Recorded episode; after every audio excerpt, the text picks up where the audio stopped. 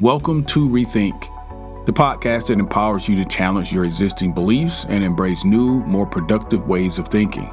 Here at Rethink, we believe that the key to self fulfillment lies in shattering old thought patterns and adopting new mindsets that support personal growth and empowerment. With expert guests and thought leaders from a wide range of fields, we explore strategies and insights that can help you achieve success and fulfillment in all areas of your life. From relationships to career, business ownership, and health, you are the source of your own success. We're just here to help you tap into your true potential and create a brighter future. So, join us on the journey of personal growth and empowerment, and let's rethink what's possible for our lives. Today on Things You Should Know, we're discussing the origins of Valentine's Day so stick around.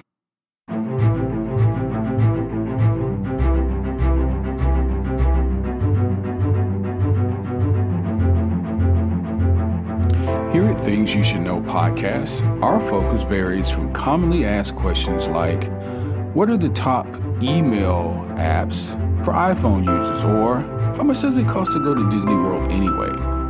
To the trending topics of the day, such as Are taxes going up or down? And who's Elon Musk? We shed light on things you probably have always wondered about, but you never got around to investigating them yourself. This podcast brings you the answers to your most commonly asked questions and makes you smarter just by listening. Information empowers, and the more information you have, the better decision you can make, and ultimately, your quality of life is based on the decisions you make. So, Thanks for joining the discussion and make sure that you subscribe today and not miss out on any future episodes of Things You Should Know.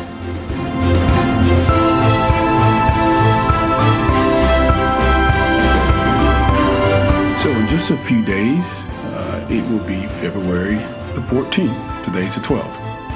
And that will be Valentine's Day, the day that we celebrate Valentine's Day here in the United States. And I'm pretty certain in most places that do have this holiday.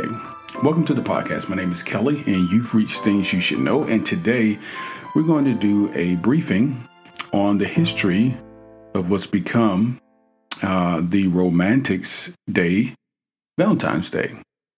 If this is your first time to the podcast, welcome aboard. Certainly appreciate you joining me today. What we do here is very simple. We answer questions that you've probably had or heard other people ask and just have not had the time to um, research or get into it and determine what a qualitative answer would be. So that's what we do here on this podcast. We take different topics, particularly trending topics that people are searching for, and we find you the answers. So, in essence, listening to things you should know makes you smarter just by listening. So, again, welcome aboard.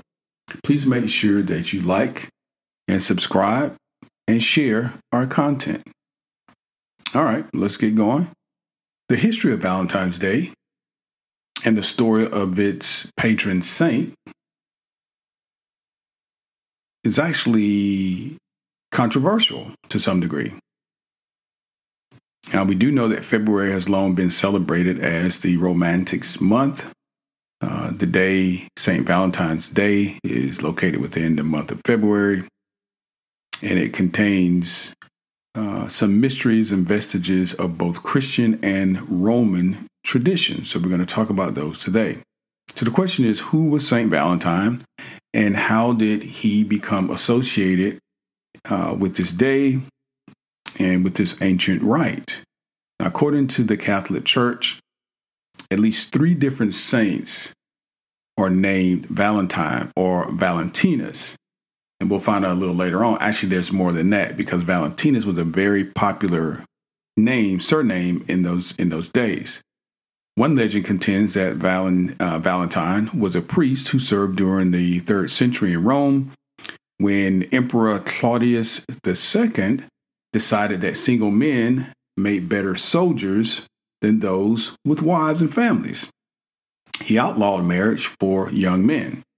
Valentine, realizing the injustice of the decree, he defied Claudius and continued to perform marriages for young lovers in secret. When Valentine's actions were discovered, Claudius ordered that he be put to death. Still others insist that this was Saint Valentine of Terni, a bishop, who was the true namesake of the holiday. He too was beheaded by Claudius outside of Rome. Mr. Claudius, he just goes straight to the beheading, I guess. Has no court or anything. It just do do what I say or lose your head. Other stories suggest that Valentine may have been killed for attempting to help Christians escape Roman prisons, where they were often beaten and tortured. According to one legend, an imprisoned Valentine uh, uh, actually sent the first Valentine greeting himself after he fell in love with a young girl, possibly his jailer's daughter, who visited him during his confinement. Before his death, it is alleged that he wrote a letter, a love letter, and signed it from your Valentine, an expression that is still used today. Although the truth behind Valentine's legend is a little bit shady, a little bit murky, the stories are all emphasizing the appeal and the symbolism of heroic actions and romantic figures. By the Middle Ages, his reputation, Valentine's, had become very popular with the saints in England and in France. Some believe that Valentine's Day is celebrated in the middle of February to commemorate Valentine's death or his burial. Others claim that the Christian church may have decided to place St. Valentine's feast in the middle of February in an effort to Christianize the pagan celebration of Lupercalia. Lupercalia, L U P E R C A L I A. So Lupercalia was an ancient pagan festival, and it was held in Rome, and it was held, according to this, around February, middle of February, so around February 15th. Although Valentine's Day shares its name with the martyred Christian saint, some historians have hypothesized and believe that the holiday is actually an offshoot of a festival, yes, Lupercalia. Now, unlike Valentine's Day, Lupercalia was bloody. It was violent. It was sexually charged. It was a celebration. Uh, it included animal sacrifice, random matchmaking, and coupling in hopes of warding off evil spirits and infertility. No one really knows the origins of Lupercalia, but it has been traced back as far as the 6th century BC. And according to Rome legend, the ancient king Amulius ordered Romulus and Remus, his twin nephews, and this is uh, a little extra for you here. Uh, these guys are are benef- uh, given the benefit of being the founders of Rome. By the way, Romulus and his twin brother Remus, they were nephews of King Amulius. He's ordered them to be thrown into the Tiber River uh, to be drowned in retribution for their mother's broken vow of celibacy. A servant took pity on them, however, and placed them inside a basket on the river instead. Does that sound familiar? The river god carried the basket and the brothers downstream, downriver, to a wild fig tree where it became caught in the branches. The brothers were then rescued and cared for by a she wolf in a den at the base of the Palatine Hill where Rome was founded. So this really is the story of, in within the Valentine story, we're talking here about the uh, story of how Rome was founded. So maybe we'll circle back and go into a little bit more detail. But uh, two twin brothers, Romulus and Remus, were being drowned, or were supposed to have been drowned, on the orders of King Amulius, and someone took pity on them, and uh, so their basket gets stuck at Palatine Hill, and that is the legend of how Rome was founded. The twins were later adopted by a shepherd and his wife, and they learned their father's trade. Now, after killing the uncle who had ordered them uh, to be drowned and, you know, to be killed, they found the cave den of the she wolf who uh, nurtured them and named it Lupercal, L U P R C A L. That is the core name of the uh, festival, Lupercalia. It's thought that Lupercalia took place to honor the she wolf and to place Roman fertility and to please the Roman fertility god Lupercus. Lupercus, L U P R C U S. All right, so to begin with the festival, the members of the Luperci, in order of Roman priests, would gather at a sacred cave where these infants, as I told you before, Romulus and Remus, founders of Rome, were believed to have been cared for by that she wolf or lupa, L U P A. The priest would sacrifice a goat for fertility, a dog for purification. They then stripped the goat's hide into strips, dip them into the sacrificial blood, and take to the streets, gently slapping both women and crop fields with the goat hide. Now remember, this blood and this act and these sacrifices were supposed to promote fertility and growth. So that's why the women were getting hit with the blood and the crops and things like that. Now, the Roman women welcomed the touch of hides because it was believed to make them more fertile in the coming year. And so later in the day, according to legend, all the young women in the city would place their names in a big urn.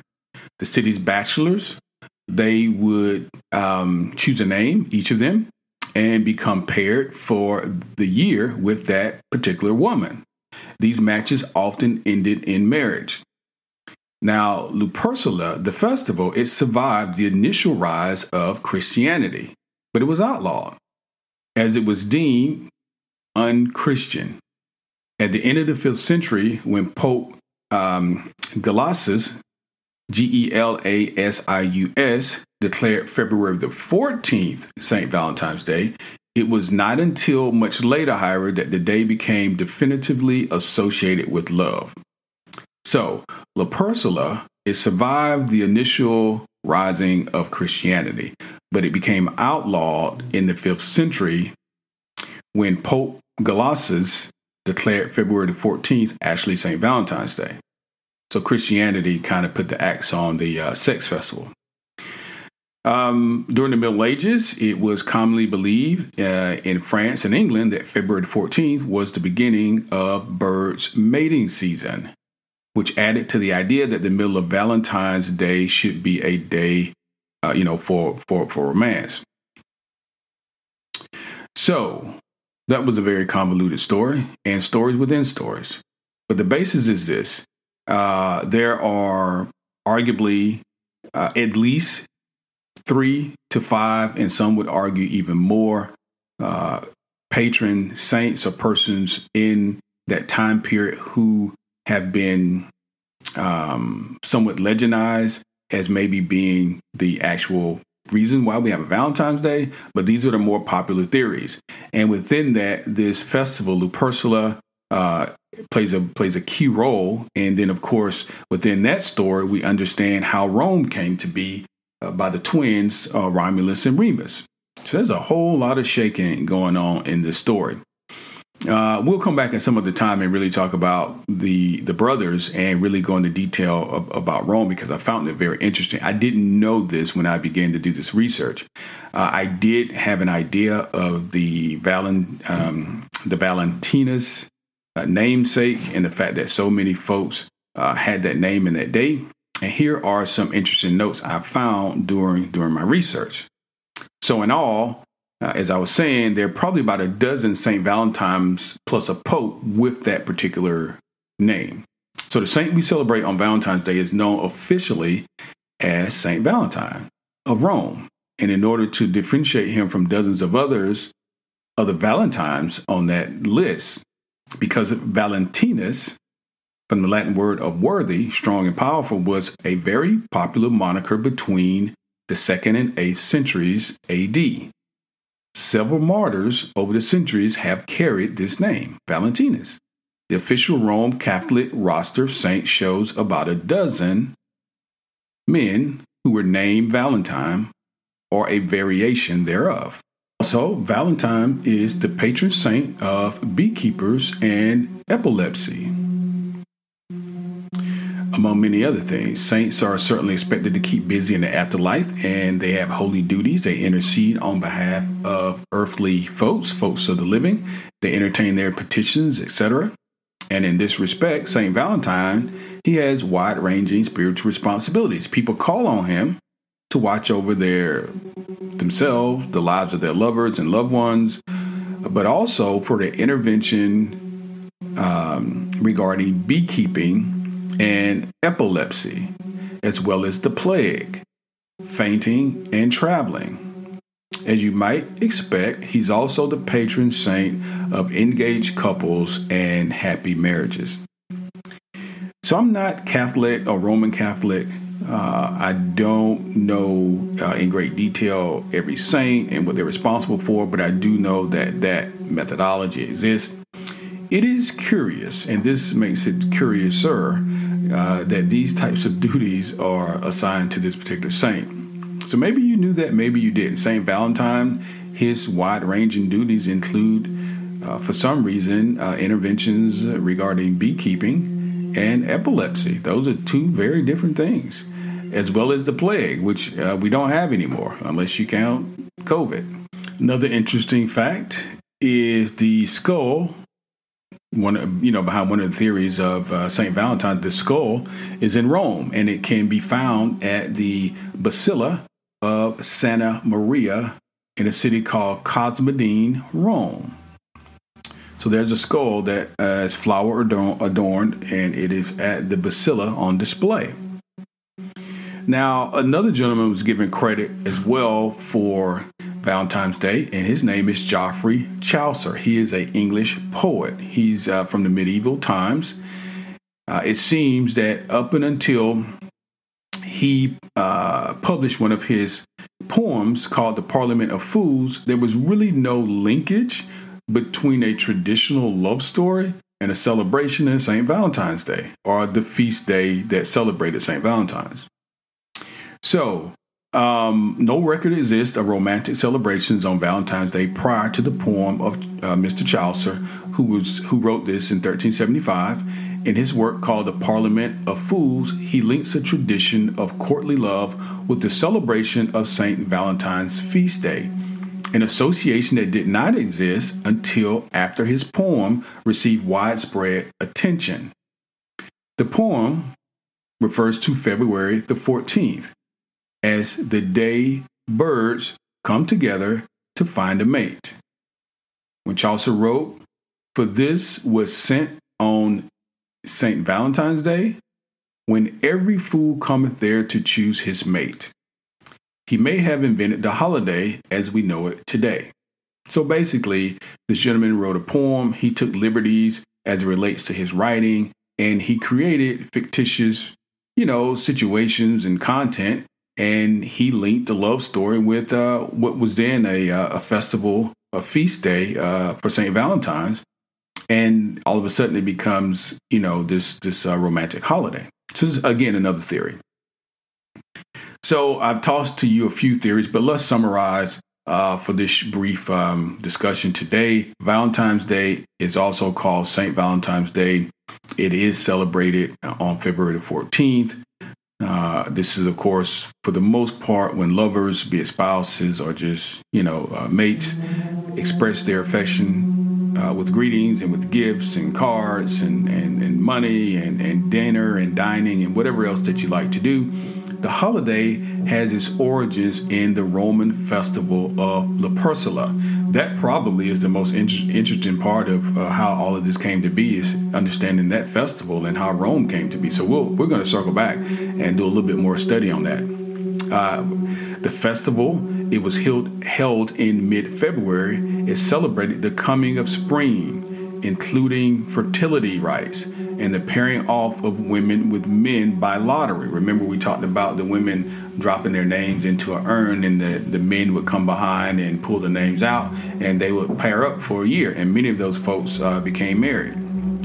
At the end of the fifth century, you'll remember uh, Mr. Uh, Gelasius, Pope Gelasius. He put an end to all that. He replaced the La Lupercalia festival with St. Valentine's Day more than likely somewhat similar to as we know it today. It came to be celebrated as a day of romance uh, from the 14th century.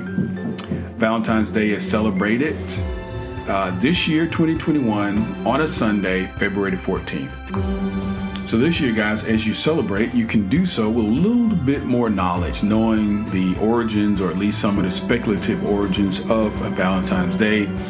And uh, I hope you guys have a great time.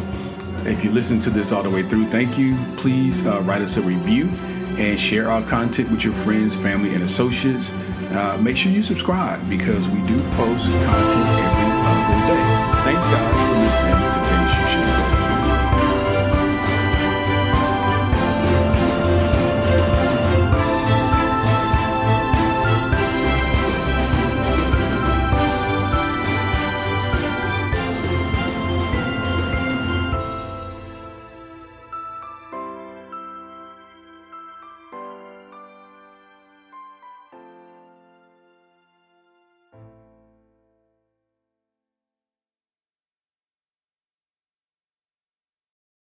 That's all for today's episode of Rethink. We hope that you've enjoyed this exploration of new ideas and perspectives and found valuable insights and strategies that you can apply to your life. Remember, you are the source of your own success and fulfillment. And by embracing new ways of thinking, you can unlock your true potential and yes, create the life that you truly desire. Now, if you've enjoyed this episode, we encourage you to support the podcast by sharing it with your friends, your family members, your loved ones, and associates, and even your followers on social media. Also, leave us a review on your favorite podcast platform. Lastly, don't forget to check out our show notes for free downloads and empowering ebooks that can help you on your journey of personal growth and empowerment. Thanks, guys, for tuning in. We look forward to explore more ideas and insights with you in the next episode of Rethink.